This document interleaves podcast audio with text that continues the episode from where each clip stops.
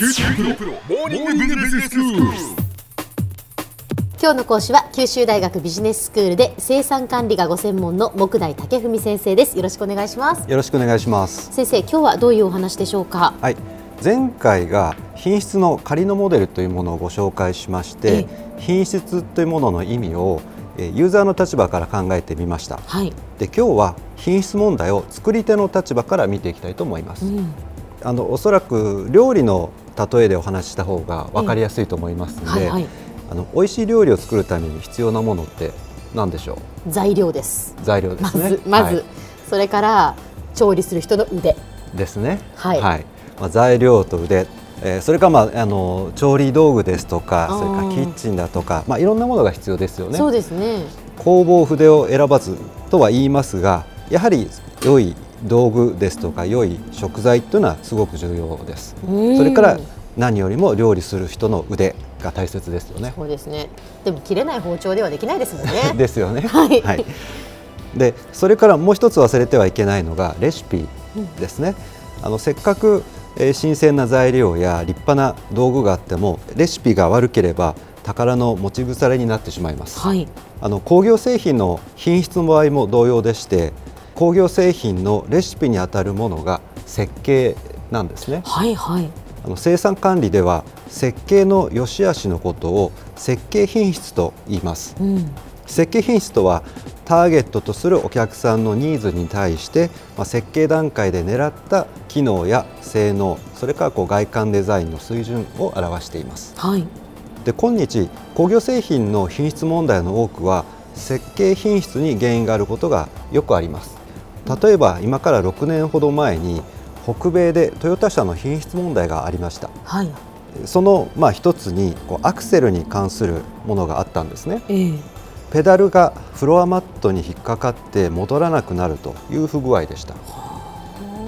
これはどういうものかというとユーザーがあの純正品ではないフロアマットに交換したことで発生したものなんですね。ほうほう。あの純正のフロアマットではこのアクセルペダルが引っかかるってことはないんですがあだってそれ専用に作られてるわけ作ですからね。られてる。そうなんです、えところが、まあ、ユーザーがちょっとこうサイズの大きいフロアマットに変え。たりすることでそのフロアマットにアクセルペダルが引っかかって踏んだまま戻らないと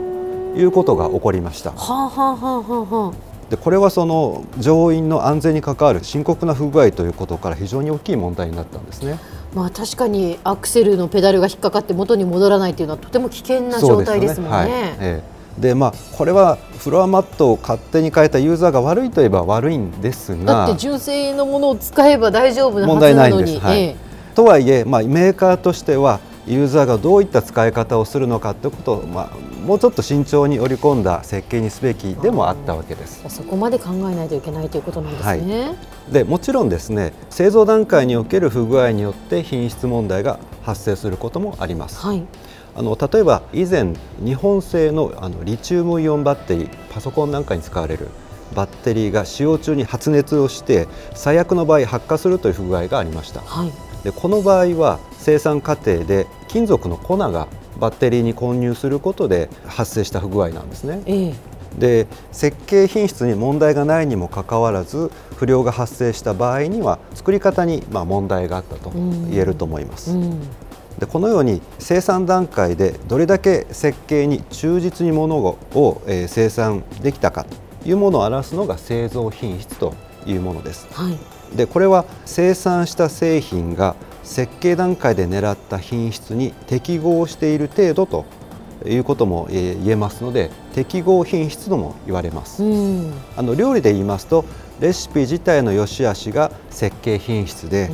レシピにどれだけ忠実に調理できたかが、まあ、製造品質というわけです。うんうん。わかりやすいです。でこのように工業製品の総合的な品質はえー設計品質と製造品質からなります、うん。良い品質の製品をユーザーに届けるためにはこのどちらが欠けてもダメなんですねそうですよね。悪いレシピで完璧に料理をしても完璧なレシピをいい加減に料理しても、まあ、どちらでも美味しい料理にはならないと、まあ、いうことです。よくわかります。ただもちろんお客さんからすれば、設計品質であろうが製造品質であろうが最終的な品質が悪ければ、まあ、何にせよダメなわけなんですが、ままあ、作り手の立場からしますとどちらに原因があるかによって対策の立て方が変わってくるという意味でこの区別は重要になってきます。はい良い品質を生むためには設計品質と製造品質、まあ、それぞれ改善することがまあ大切なんですが、うん、まあ、さらに重要なのはこの2つの品質のまあ合わせ技なんですね。はい、あの設計段階でまあ最初から作りやすい作りになっていれば製造品質は確保しやすくなります。でこういうまあ配慮のことを製造性の良い設計というふうに言います。例えば部品同士をネジで固定して組み立てていくような製品があったとします。はい、でこの時例えばこう上からネジで締めたり横から締めたりあるいはひっくり返して下から締めたりと、まあ、こういった製品設計になっていますと製造現場ではネジ止めをするたびに部品を縦にしたり横にしたりひっくり返したりということになってしまいます。で基本的にこう生産というのは加工対象物を動かせば動かすほど加工の精度だとか組み立て精度って落ちていくものなんですね。はいはい、それに作業者にとってもこう手間がかかりますし、うん、物が大きければ動かすたびに疲れていきますんで、うん、それでまた品質が落ちるという可能性も出てきます。うんそこで例えば部品を下から順番に積み上げていってネジは上方向からのみ締めるといった具合に設計自体を改めていけば生産側も相当楽になりますし品質も確保しやすくなるということになります。で逆に生産工場の側がこういった設計では作りにくいだとかこれだったら作りやすいとそういった情報を設計技術者にタイムリーにフィードバックしていきますと設計者の側も製造性の良い設計を実現しやすくなるというわけです。そうですねでは先生今日のまとめをお願いします。はい、え品質は作り手の立場から見ますと設計品質と製造品質から構成されます。この2つはどちらのレベルが低くてもトータルの品質は良くならないという意味で、まあ、掛け算の関係にあると言えます。100点のレシピを0点の作り方をすれば結果も0点だからです、うん、えそして逆もまたしかりですね。品質を良くするためには設計品質と製造品質を合わせ技で向上させていくことが重要です今日の講師は九州大学ビジネススクールで生産管理がご専門の木大武文先生でした。どうもありがとうございました。ありがとうございました。